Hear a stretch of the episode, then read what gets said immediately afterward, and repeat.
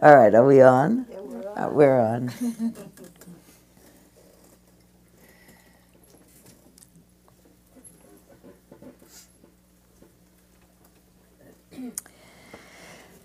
I was going to call this uh, this talk uh, "Poisons and Weapons and Fire Won't Harm You," because it's one of the uh, traditional eleven benefits of uh, loving kindness practice. Uh, traditionally, when you begin to do loving kindness practice, the recitation of blessings, as we did this morning, may I feel safe. Um, you start by reviewing what in the texts are the benefits of metta. So these are the benefits of metta. People who practice metta sleep peacefully, wake peacefully, dream peaceful dreams. People love them. Angels love them. Angels will protect them. Poisons and weapons and fire won't harm them. Their faces are clear, their minds are serene, they, dry, they die unconfused, and when they die, their rebirth is in heavenly realms. How many people never heard that? Never heard that. Is it? Would you send away for a product that it said send away fourteen ninety five? You'll get a thirty day supply. No, because I wouldn't believe it. And would you believe it? No. Would you believe it? Which part would you? Because here, people, what's bad? People who practice metta sleep peacefully, wake peacefully, dream peaceful dreams. People love them. Angels love them. Angels will protect them.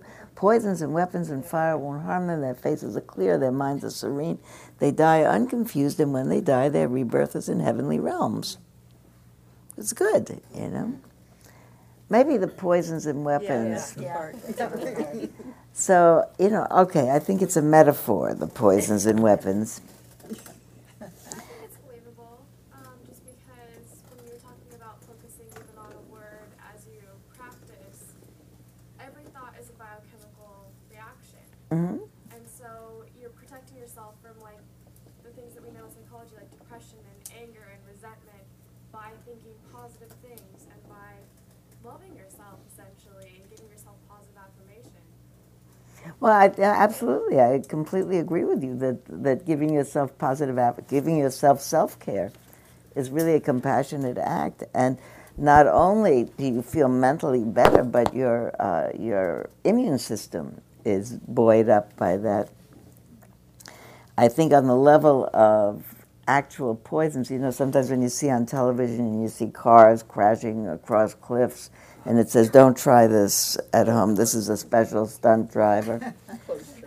I, you know, I, I actually think that this is, it's a metaphor for, it means um, that you're safe from everything dire. I think it's a poetic way of saying dire things won't happen to you. And I think what it means, it, I think it doesn't mean that dire things won't happen to your body. You know, I could tell you three stories about that. Uh, the Buddha sitting under the tree on the night of his enlightenment is besieged by armies of uh, assailants, uh, frightening thoughts and erotic thoughts and restless thoughts and confusing thoughts. And he is not harmed by them because he is radiating such um, tremendous goodwill that is um, uh, engendered by his uh, extreme equanimity and his extreme poise. Sits down and says, I have a right to be here. I'm not moving until I'm entirely enlightenment. I, ent- enlightened. I see your army is Mara, and I am not afraid. I think that's the best phrase. I am not afraid. That is so the best phrase. Know, most of us would love to be able to say always, I'm not afraid. You know what I did this morning? This was it. I was going over all the notes I had for what I was going to say, and I remembered the uh, uh, the commercial that I saw on television. I looked it up actually. I I, I uh, googled it and found it on YouTube. There was a commercial that I knew was several years old of a worried dog, and it was a commercial for Travelers Life Insurance. Do you remember that? The little dog is so cute. I went and I, I saw a few YouTube videos. Little dog with a bone. and uh, there are several of them, but the the one, the one I like best is the uh, the dog is at the door when uh, the mail slot opens and the newspaper falls in the door. And uh, the newspaper unfolds and it says cat burglar at lodge. And you see the dog gets all worried and he runs outside and he unburies his bone and he takes it somewhere else and he buries it there. And in the meantime, they're playing they're playing music over and over again. I just want to make it through another day. I just want to be happy. It's a regular song that they that they took some pop song, which I just want to be happy one more day. I want to feel good one more day. And then, it, and of course, the dog is reburying and reburying, and then it says at the end, um, for the for, for the for for whatever is dear to you, uh, uh, we leave no stone unturned to ensure its safety. And it's got a big traveler's umbrella insurance, so it's protecting the dog and his bone. Uh, uh, something like that. For anything that's dear to you, uh, we'll take care of it so you won't have any worries. We take care of everything. And I think that's ridiculous. Nobody, we can assure that you have nothing to worry about. But it's completely, we have everything if we're going to think about it's impossible to make sure that nothing happens to you. Everything happens to everything, but sooner or later. And this is a natural world. And what you can possibly ensure is your spirit or your heart or your benevolence. And that's what we're trying to do here.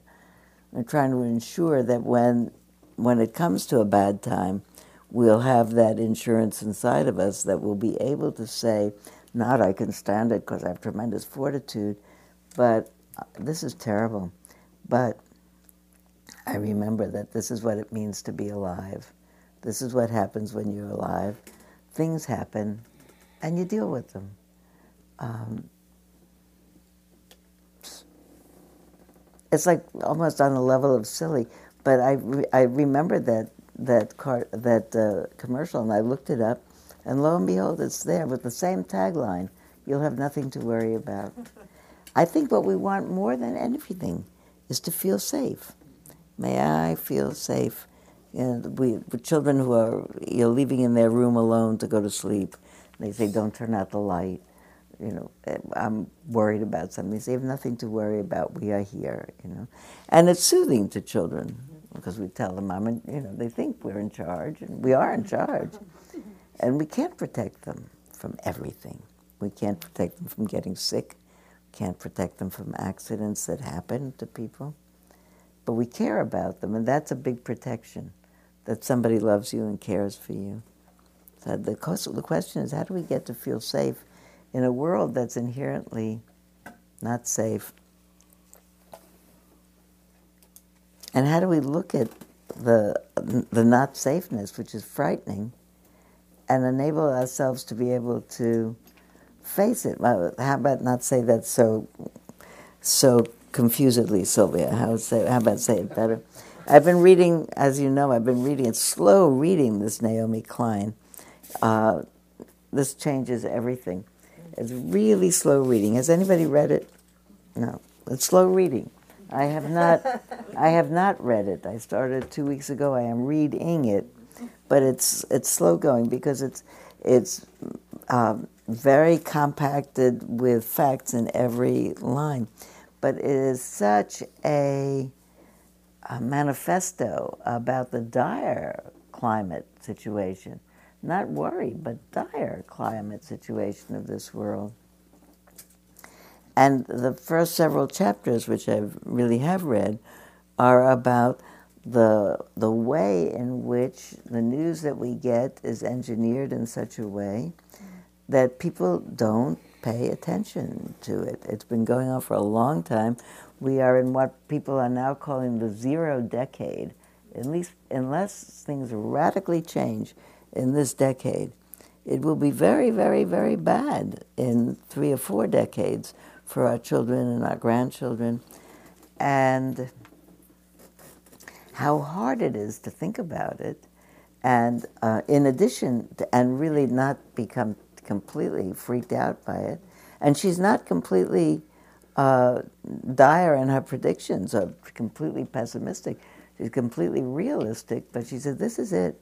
And unless people do it, it will be like this. But if people do it, there's all this scientific data and a great deal of uh, discussion about how the data has been skewed and suppressed and um, mostly suppressed by the media, which is really controlled by the moneyed interests, which is much m- primarily energy interests, and uh, how it you know 97% of the world's climate scientists say it's dire, and people don't get to pay attention to it. So I've, I've been reading this just on the side because one of the uh, things that the Dharma community has been talking about this whole last year, some of you may be taking James's course online about climate changes. How can we make this part of our Dharma teaching? And what so far I'm thinking about is just the point of view of how do we put things out of our mind so that they're actually right there and everybody could know it, and we don't know it. What if everybody in the world suddenly texted each other and said, you know, the world is on fire. What are we going to do? And if people took that seriously, I don't know the answer to that. But I'm, I've been thinking a lot about what people believe and what people can be led to not believe. Um, I told you about the Buddha under the tree who has this equanimity and he's not perturbed by what happens. He stays equanimous. And according to the story, I'm sure this is a fiction as well.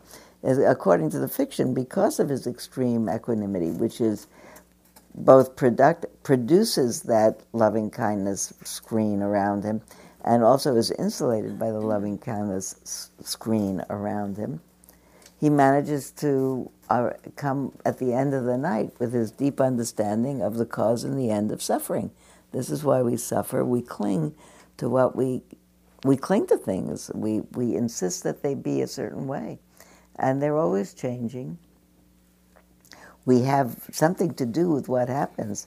Everything that we do matters, but everything that everybody does matters, and it's everything is contingent, and everything is ephemeral. And how to know that and use it constructively to live lovingly in a contingent and ephemeral world. That's really what are we going to do? Uh, Mary Oliver says, with this one wild and precious life, what will we do with it as it's passing by? So I was thinking about in that in that image, the images of the Buddha radiating loving kindness and loving kindness defeating all these enemies of um, uh, afflictive emotions. There's a, there's stories in the text about the Buddha walking down a certain road and his cousin, who uh, I forgot why had it in for him, somehow engineered to uh, get a, a, wild rampaging elephant and station it up the road from him. You know the story, you know? and they and the elephant gets loosed in the direction of the Buddha, and the Buddha so radiates out loving kindness that the elephant comes to a crashing halt right in front of him on his knees and bows down to the Buddha. that might be as believable as poisons and weapons. And, um, but, you know, it's a story that gets told all the time. I love it as a metaphor. I think, as a metaphor, I think that's terrific. Um, my friend Joseph Goldstein tells a story about 30 years ago so when he was introduced to metta practice that he was walking down the street in Barre and doing the metta and really radiating and feeling. And uh, a dog, barking dog came out of a house towards him, and he just meditated away at the barking dog, which bit him. You know, so that so it's a, again, it's a metaphor for you know, the, the, screeching to a halt elephant with the Buddha. Maybe Joseph hasn't got the power of the Buddha, but but uh, you know, but I, you know, I think it's an inner harm that we're really trying to ward off. But it didn't hurt, right? Oh, well, probably.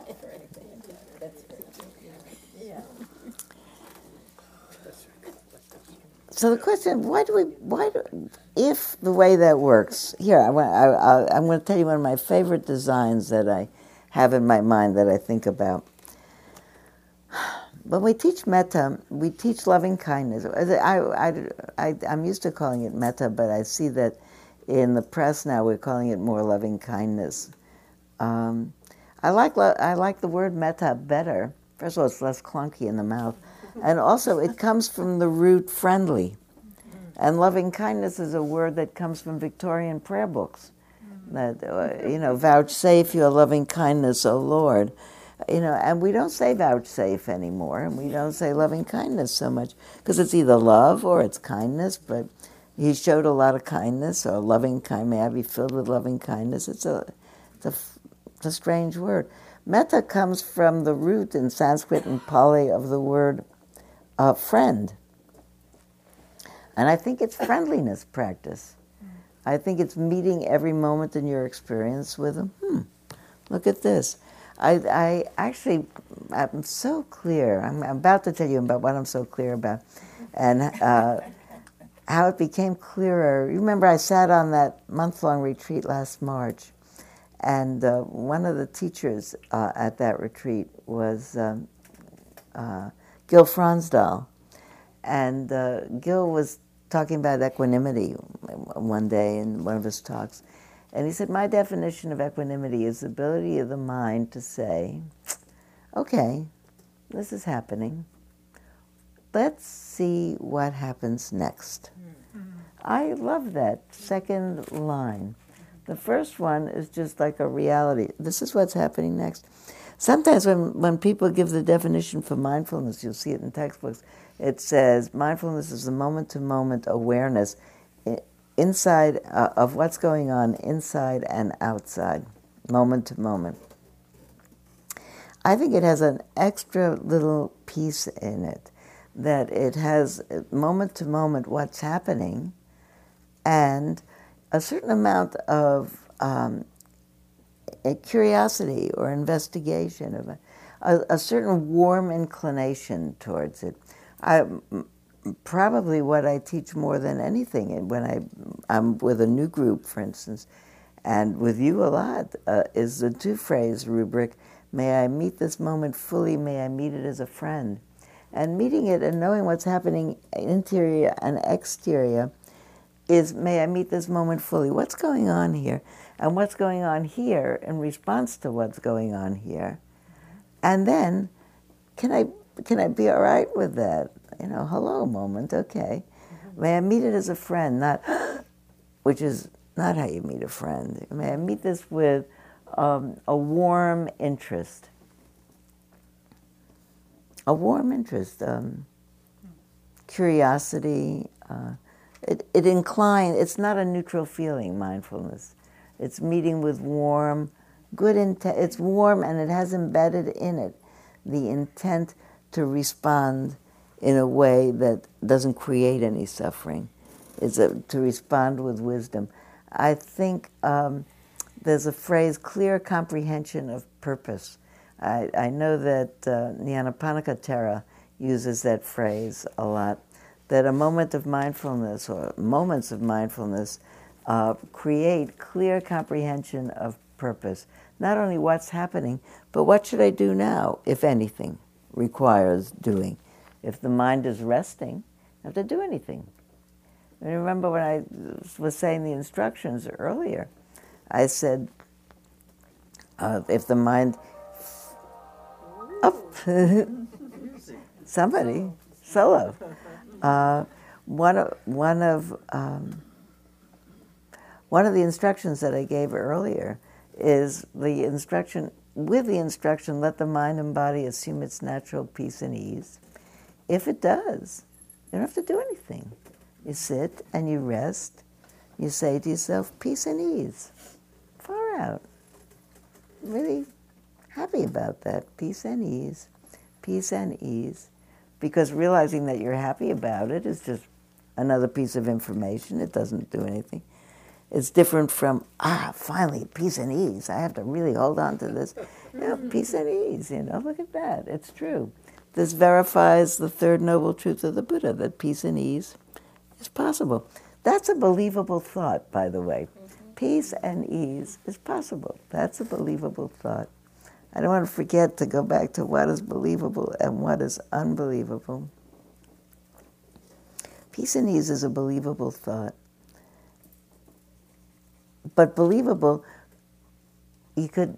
I, I, I also thought this morning, maybe, maybe I'll stop saying I believe that peace is a possibility, and I'll just say I'll trust that peace and ease are a possibility, because it's my experience that it's a possibility, and um, belief is tricky, you know. Belief is tricky.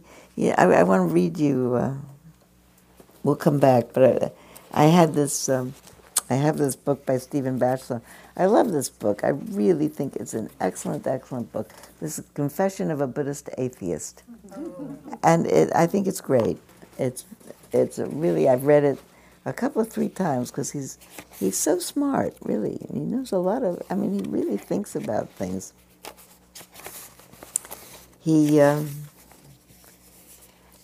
he begins the book by saying, talking about a day in uh, uh, March 10th, 1973.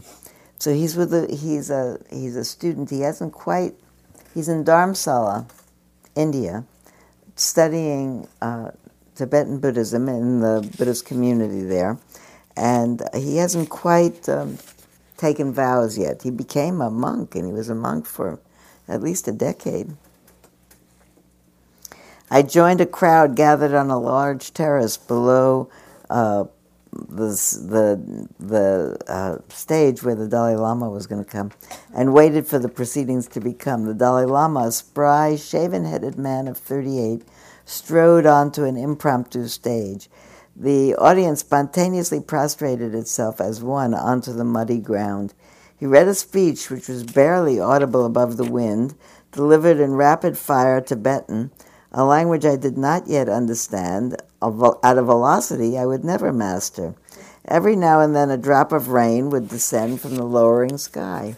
I was distracted from my thoughts by the plight of, about the plight of Tibet by the harsh shriek of what sounded like a trumpet. Perched on a ledge on the steep hillside beside the library, next to a smoking fire, stood a bespectacled lama, legs akimbo, blowing into a thigh bone and ringing a bell. His disheveled hair was tied in a top knot. A white robe trimmed in red was slung carelessly over his left shoulder. When he wasn't blowing his horn, he would mutter what seemed like imprecations at the grumbling clouds, his right hand extended in a threatening mudra, a ritual gesture used to ward off danger. From time to time, he would put down his thigh bone and fling an arc of mustard seed against the ominous mists.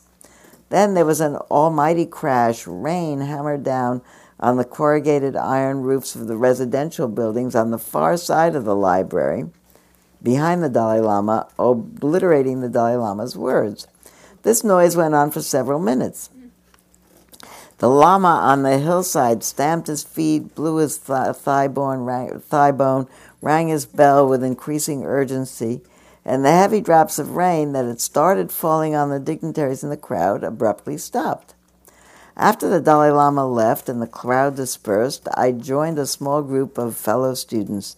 In reverential tones, we discussed how the Lama on the hill, whose name was Yeshe Dorje, had prevented the storm from soaking us. I heard myself say, and you could hear the rain still falling all around us over there by the library and on the government buildings behind as well. And the others smiled and nodded in awed agreement. Even as I was speaking, I knew I was not telling the truth. I had not heard rain on the roof behind me, not a drop. Yet to be convinced that the Lama had prevented the rain with his rituals and spells, I had to believe that he had created, created a magic umbrella to shield the crowd from the storm. That's like the that traveler's insurance, the magic umbrella. Who has not witnessed rain falling a short distance away from where one is standing on dry ground? Perhaps it was nothing more than a brief mountain shower on the nearby hillside. None of us would have dared to admit this possibility. That would have brought us perilously close to questioning the Lama's prowess and, by implication, the whole elaborate system of Tibetan Buddhism. For several years, I continued to peddle this lie. It was my favorite and only example of my first-hand experience of the supernatural powers of Tibetan lamas. But strangely, whenever I told it, I didn't feel like a lie. I had taken the Buddha's precepts, and I would soon take monastic vows. I took the moral of injun- injunction against lying very seriously. In other circumstances, I would scrupulously, even neurotically, avoid telling the slightest falsehood. Yet somehow this, did, this one did not count. At times, I tried to persuade myself that perhaps it was true. The rain had fallen behind me, but I had not noticed. The others, albeit at my prompting, had confirmed what I said. But such logical gymnastics failed to convince me for very long. I suspect my lie did not feel like a lie because it served to affirm what I believed to be a greater truth. My words were a heartfelt and spontaneous utterance of our passionately shared convictions. In a weird, unnerving way, I did not feel like I had said them. Moreover, the greater truth in whose service my lie was employed was imparted to us by men of unimpeachable moral and intellectual character. These kind, learned, enlightened monks would not deceive us. They repeatedly said to accept what they taught only after testing it carefully.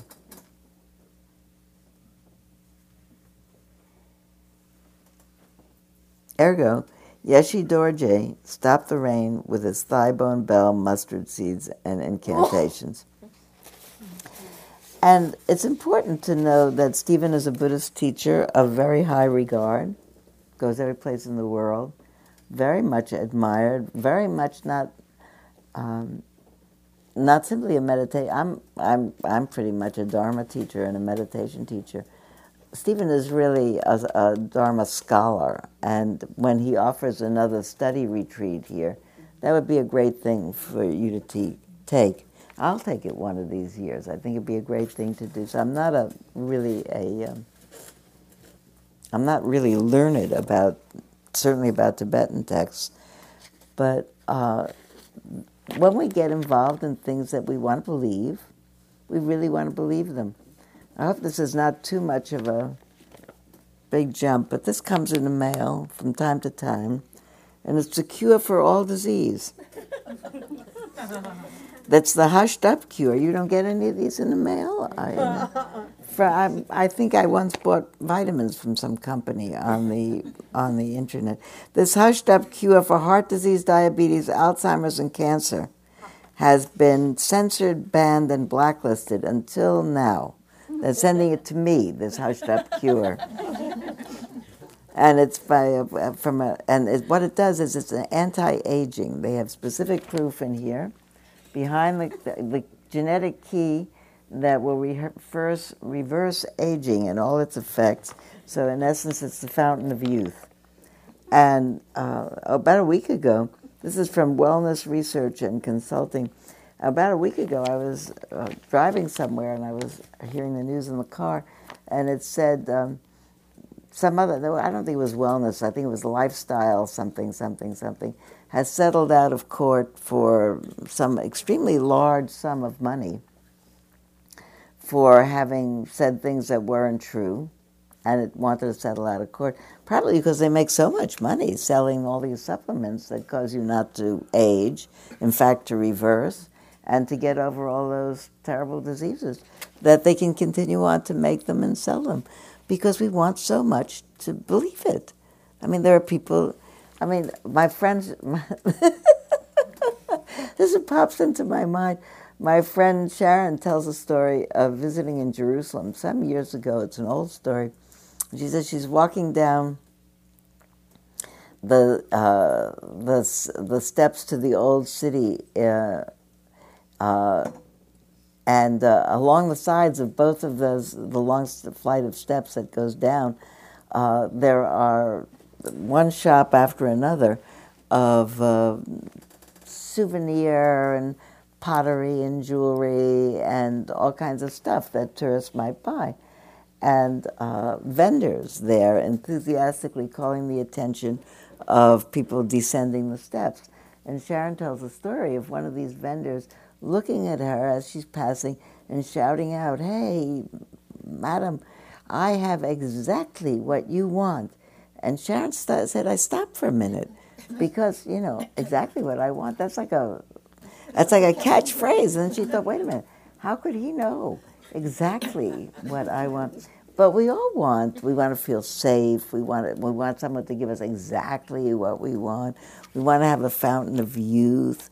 If somebody told me, you know, if a friend of mine called in New York and said I sent away for this stuff, and I, you know, I look like a new person overnight, I would look it up. You know. you know uh, did you ever buy anything because it promised? How many people here, seriously, ever bought a face cream because it said it was going to make you oh, look yeah. way younger? you know, did it make you look way younger?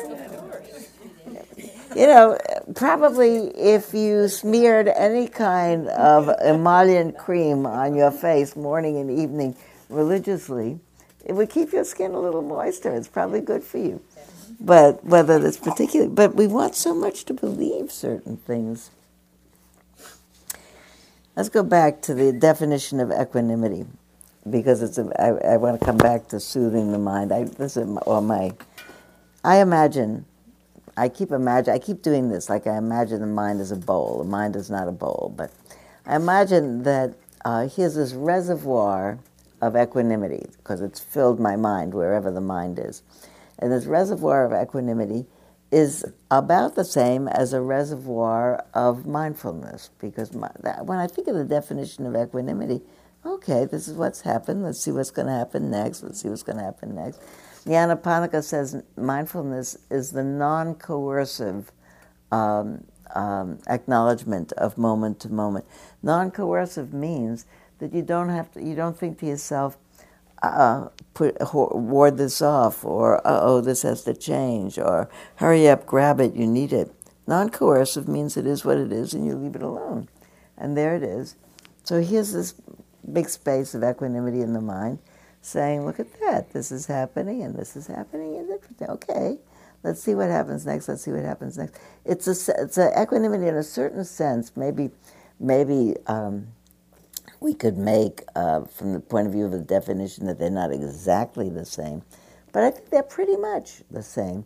Just as I think that the definition of mindfulness is could be equally well made the definition for compassion. They say compassion is the uh, in the text it would say compassion is the movement of the mind and heart of uh, in response to recognizing, and it goes without saying, recognizing without coercion, recognizing a dire situation or a painful situation. You hear about a friend of yours who has some painful situation.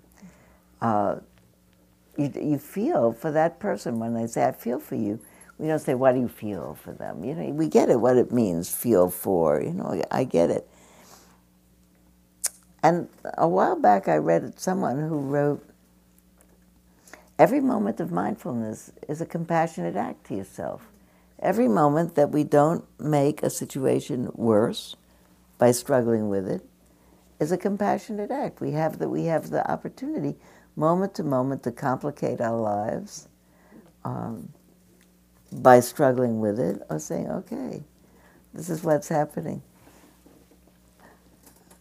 I think the, the, the, the, line that people most appreciated last week when I was teaching about equanimity, or I was teaching that definition of not making things worse moment to moment. I told the story, probably I think I told it to you here, of my granddaughter's reflection. I had her putting gefilte fish on a plate to mm-hmm. serve on Passover, and putting a, I asked her then to put a blob of horseradish cream on each of that. And she said, You know, until I did that, I didn't really realize that you could make a terrible thing worse.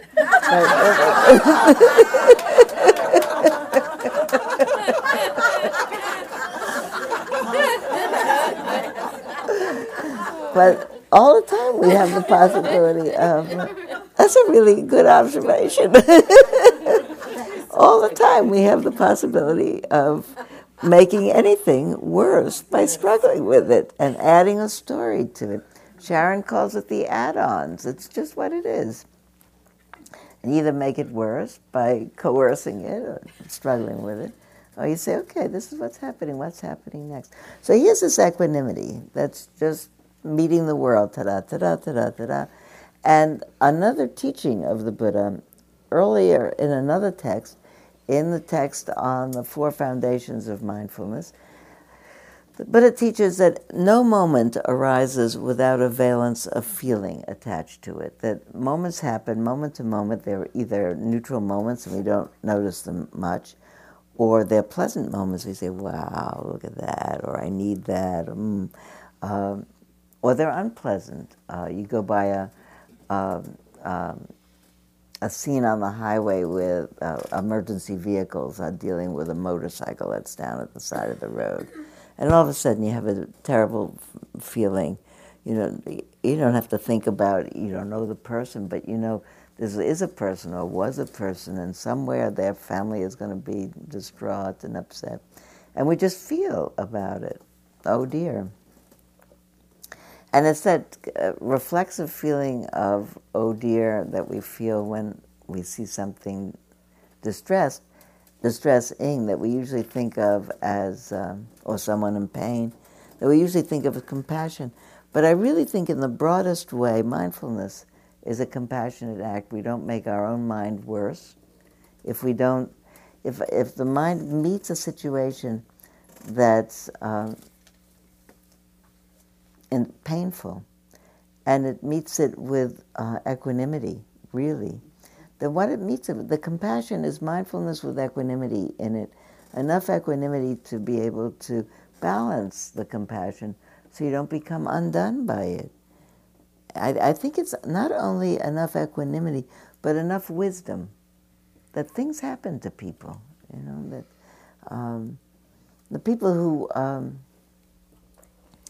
uh, work with, with, hospice or heavenly messengers, the people who work with people who are dying, the people who don't work with the people who have relatives who are sick, if we have the opportunity, uh, the uh, really the extraordinary opportunity to be with our friends as they're dying, to be able to really feel that um, the poignancy of the loss, at the same time that uh, the poignancy is held in a certain amount of balance with the awareness that this is what happens with lives, they end. And sometimes sooner than you expect. I think we all hold the notion,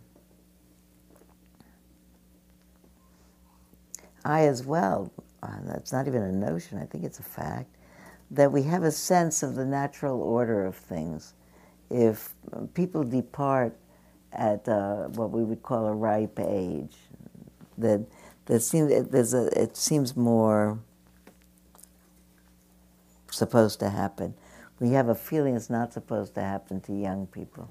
It's not supposed to happen to people who just got married or just had a child or just anything. You know, there like there's a good time and not a good time. But the thing is that we don't get to choose the time, and you don't know, and it's all very, very um, fragile. It's in a certain way uh, the, uh, contingent. It's all contingent. It's all karmic. But I began to understand the word karma better. That I, I, when I first knew it, it was well, that's your karma means you deserve that, and I don't really think that that has anything to do with the word karma, which means the fruits of action. It doesn't necessarily mean only volitional actions. It means things like you know there was a there was a tsunami, and that that was an event, and the karma of you're losing somebody in there is that they were on the beach in Phuket.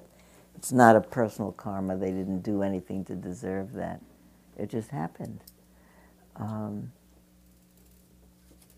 so equanimity is holding things in balance. How to feel safe in a natural world. I was thinking about, so here's this space of equanimity that responds to painful or dire with, I feel for you. It responds to um, neutral stimuli where it's not dire and it's nothing that's exciting with plain goodwill. Look at that. This is life. This is what's happening.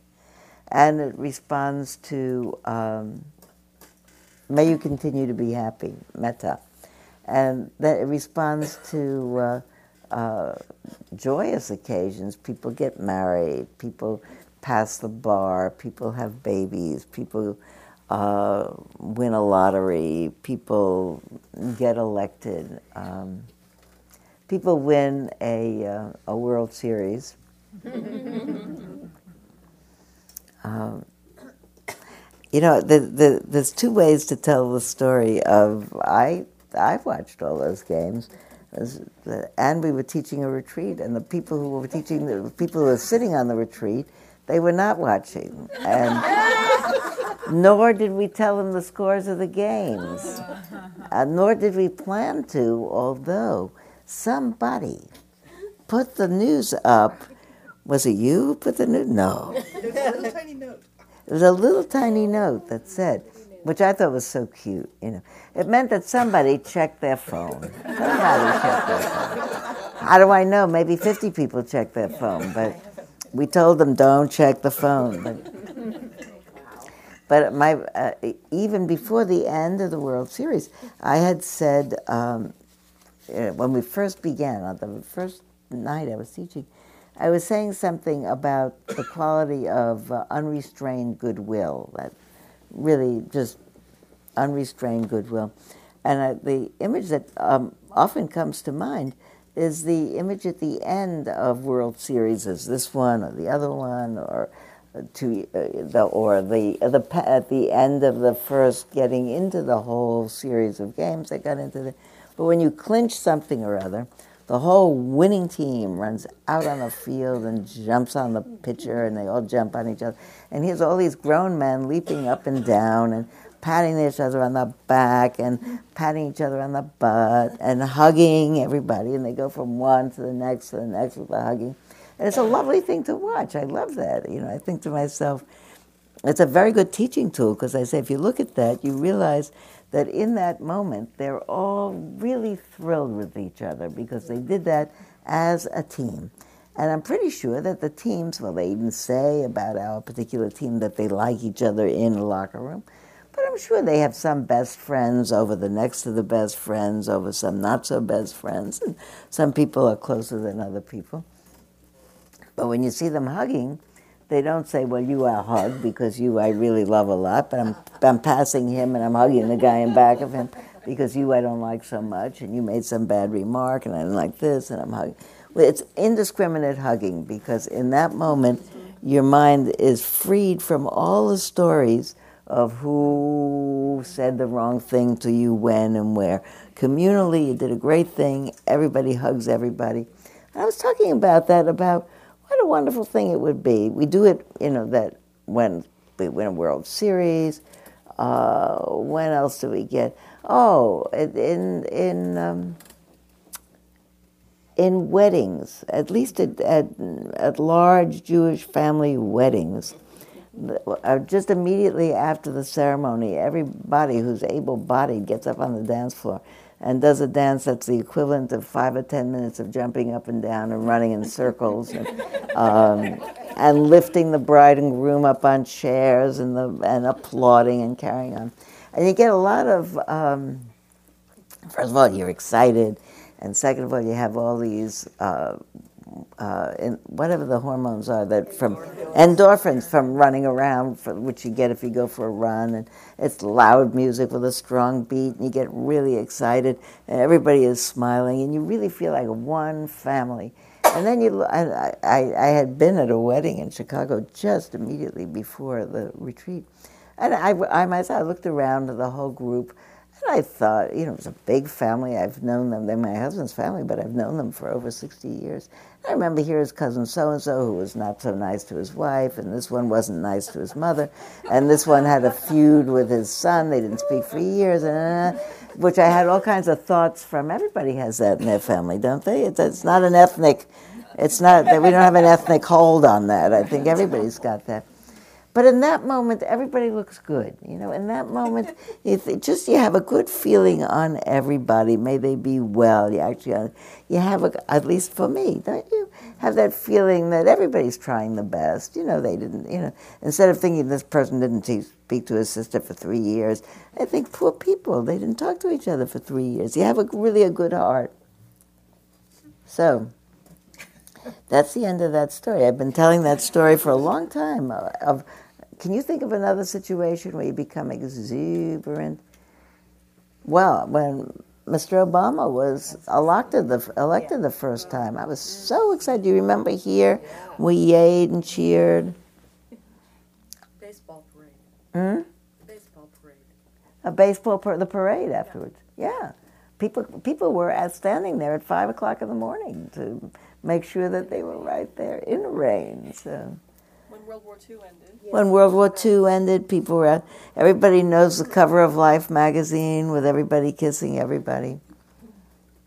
Graduations. Graduations, everybody's doing the same thing. Babies being born. Babies being born, Moon landing. mm, moon landing, yeah, Apollo 12, whatever, you know, whichever one got back and they didn't think it would. And the hockey team at the Olympics. Yeah, yeah, yeah. So there's all this stuff. So one of the interesting things to consider is each of the Brahma, those are all called Brahma Viharas, by the way, equanimity. Brahma Vihara, the word Brahma Vihara means um, the, uh, it means divine abodes. Uh, I like to translate it uh, as good places to live. Because I actually think, because my other phrase that I like to use is I'm trying to make my mind into a good neighborhood where you'd want to live. So um, there's actually a, a psalm, um, Psalm 27 is one thing I ask, one thing I ask to live in God's house, to dwell in God's house forever, all the days of my life. I like to think, what would it be like to live in God's house? And the thought that came to mind is God lives in a good neighborhood. So I'm trying to make myself into, you know, it's all metaphor, but how would my mind be a good neighborhood? It wouldn't have any enemies in it. And in that moment, there are no enemies. There's just us. And there's not so different between us and them. Then I think to myself, so there are divine abodes, equanimity and loving kindness and compassion and uh, mudita, empathic joy, thrilled. I'm watching television. These guys are all jumping all over themselves. I'm very happy that they're jumping all over themselves. The camera on television immediately cut at that point with the Giants jumping all over themselves to the losing team. Did you see that? I thought that was very sweet. They cut over to a Kansas City dugout, and those guys were sitting with such sad faces, you know. And I was glad that they did that, you know, because it like it puts it into a perspective. Mm-hmm. Because you want to say, hey guys, you know, it's okay. It's just a game. You know, you're going to get to do this again. Ace, what? the great thing is that they watch those guys do that instead of just going to the dugout and not being able to take it. But they do it because eventually they like to be in that same spot. Oh, you're so kind to see that that way. That makes tears in my eyes. I love that. Did you know that um, Ace Liebman is a, um, a, a lifetime, uh, what do you call you, physical ed teacher? Lifter of spirits. lifter of spirits. His card says lifter of spirits, but he's worked as a uh, Coach. coach for his whole life. He's a he's a phys ed teacher, and he coaches teams. Ace, who- who is comes with his see you all. and he's a lifter of spirits. He'll give you a card if you ask him, probably. but they they cut to that other one. So I just want to make sure to say that when when people are teaching the Brahma Viharas, that you, you can be filled with compassion and you could be filled with goodwill. You could be filled with really sincere appreciation of job well done, good for you, and that you need the equanimity to balance it. Like, uh, okay, see the pictures of those guys that in Kansas City, and you think it's okay. Somebody should remind you. You'll do it next year. They were really great. They could have won. They could have won. You know, and, and we'd be sitting with the glum faces on the other side. It's just a game. So there are two things: how to keep it within within the bounds of wisdom, all of it. That the compassion stays within the bounds of wisdom with equanimity, because we realize my friend is dying or my, my, my relative is dying, my something. But we all do. So this is their turn. It's like the Kansas City. It's not their turn. It, will be their turn, some other turn. And this is a moment that's not a blah moment, this moment where it's not this or that. It's just okay, and affection for the moment uh, could turn into I need this, I need it, I love this moment, this is really lovely. This is lovely. It's not dire, it's not fantastic, it's just lovely. Okay, I need this to stay lovely. And then it becomes a kind of attachment to it. So, in talking about what's the enemy of each of these, uh, the enemy of compassion would be disgust. You see something, ah. But the near enemy of compassion is pity. It feels a little bit like compassion, maybe, but not really. Because pity is, I'm so sorry that you have that over there. It's not, this is what happens to everybody sooner or later, including me. And also, I'm in pain about losing you or your pain. Because compassion includes you. And um, really to admire and to wish well without demanding anything back as the the near enemy of metta is attachment or demanding something out of it. It's not really. It's not really on on. Um, what did he call it, Billy? Um, Billy Collins in his new book. It's uh, aimless love. It's not anyway. It's not love that's demanding, and uh, that compa- uh, that joy for other people's uh, the near enemy of joy. I couldn't think of it earlier. I was thinking, what is it? Because I, I used to have problems understanding that. The near enemy of joy in the text is called exuberance. So I said, well, wait a minute. Those guys jumping up and down, they're exuberant.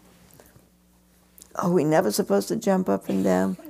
I think we're supposed to jump up and down. I think we, first of all, it's supposed to. We do. So that's it. Is we do. We jump up and down. But I thought that with the jumping up and down and looking at the at when the camera looks over on the other guys and say it's not their turn, you know, that it's not the. Um,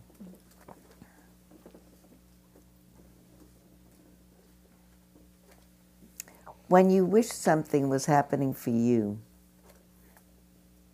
and it's not, it's happening for your friend to be able to say, whatever it is, your friend gets an enormous book contract, your friend's uh, offspring, sons and daughters, all find partners and get happily married ever after, and yours don't.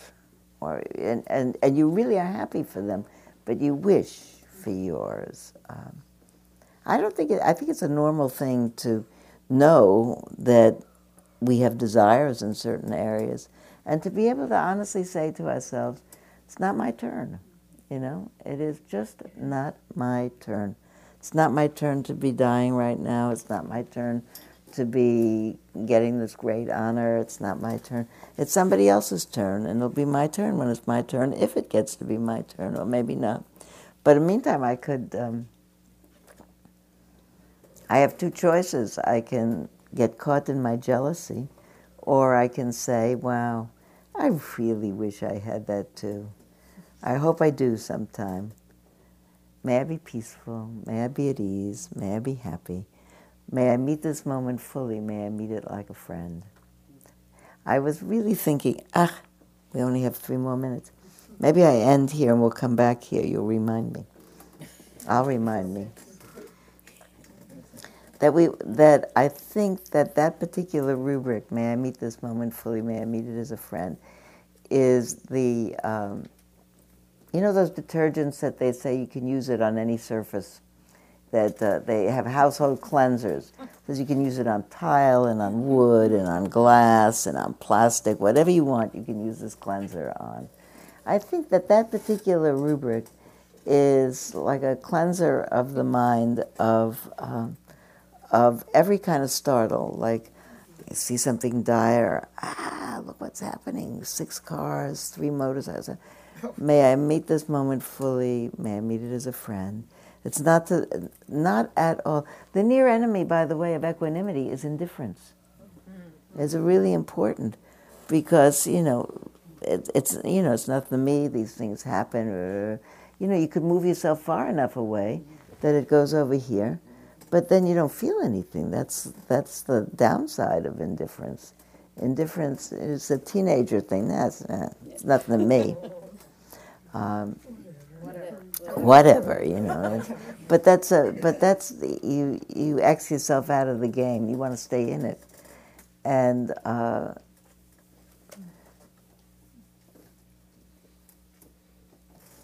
it's it's just interesting to think about the way in which fundamentally sometimes when we teach the hindrances we teach about lust arises. Maybe we should try to have a more of a focus. It's a calmer of lust. Anger arises. We should do loving kindness for ourselves for the other person. This arises. We should do that. That ar- fretting arises. We should take deep breaths because calm will arise. And we have individual different responses to different kinds of um, afflictive um, energies. But I actually think, may I meet this moment fully, may I meet it like a friend, is the, you know, all-surface detergent that you can use it for anything because it means, may I stay here? And um, Byron Katie has a book titled Loving What Is, and it's um, because love is such a loaded word, you know. Because love means love. What is? Uh, I uh, so I have the same. I, I mean, I, I, with all respect, because I know her and I love her and I know her personally. I I would I. It's like I have trouble saying when someone says embrace the embrace the affliction, you know. I want to be able to be, be friendly with it, not unfriendly. I want to meet it as a friend. I, embrace it means like I'm going to hold on to it. I hope it goes away, whatever the affliction is. I don't want to hold on to it. I don't want to embrace it. And I don't want to, loving it is asking more for, of me than I feel spontaneously um, true about saying. May I meet it as a friend? I could do that. So, what I'm hopeful to do, and I'm saying this several times because I haven't written it down, but I will, uh, the two phrases as a, as a detergent, and that we did safe. And I want to talk about mental happiness when we see each other. The next, which is a long time from now, so. Um, What's the date? I don't know. Somebody knows. Uh, December 17th. December 17th. It is. I thought I was here next week, but I'm. Yeah, I did too. Maybe I am. You're on the calendar. Ah, so that whole thing was worthless. I'm here. So, good. Next week I'm here. Great. Okay, good. Because then we get, then we know just where we ended, and we'll take up at that point. I got all. I got all. I I thought. What, what did I think? Anyway, yeah. I just want to say, I love just that very last bit that you threw in about equanimity vis-a-vis indifference, because I have these very spiritual friends that are studying Course in Miracles, and they're studying this, and they're studying Barbara Brennan healing, and all, and they're just, they have become so indifferent to some things, and I'm feeling like, that's not equanimity, that's pushing it away, just as, as you said, that's Yeah. sealing yourself off, and that's different than what you said. Well, I'm glad. I'm gonna. We'll start just from that point next week. Talk about. Uh, honestly, I think I said this on the Metta retreat. I don't think, as a result of the decades of practice, I have become more temperate. I was afraid in the beginning because my teachers would tell stories about accomplished uh, yogis that nothing got a rise out of them, and you know, I had. Um, I had a view, it was a wrong view, that my emotional system would get all ironed out, you know, and that be all the same to me. And I was afraid of that. But I, I actually asked my teachers about it because I was worried about that happening. But um, instead, I actually think I have a larger range of motion now. I do. I think I cry more, and I, you know, I feel things. I think more. I think I'm less frightened about feeling it. I don't think about it. Am I frightened? Am I not frightened? But I find myself to be, I think, with a larger range of motion emotionally. That's just so important, that compassion ingredient in there. Yeah, there we go. Next week. Ah, next week. Great. Ah, fantastic. Authenticity. Thank you for listening. To learn how you can support the teachers and Dharma Seed, please visit dharmaseed.org slash donate.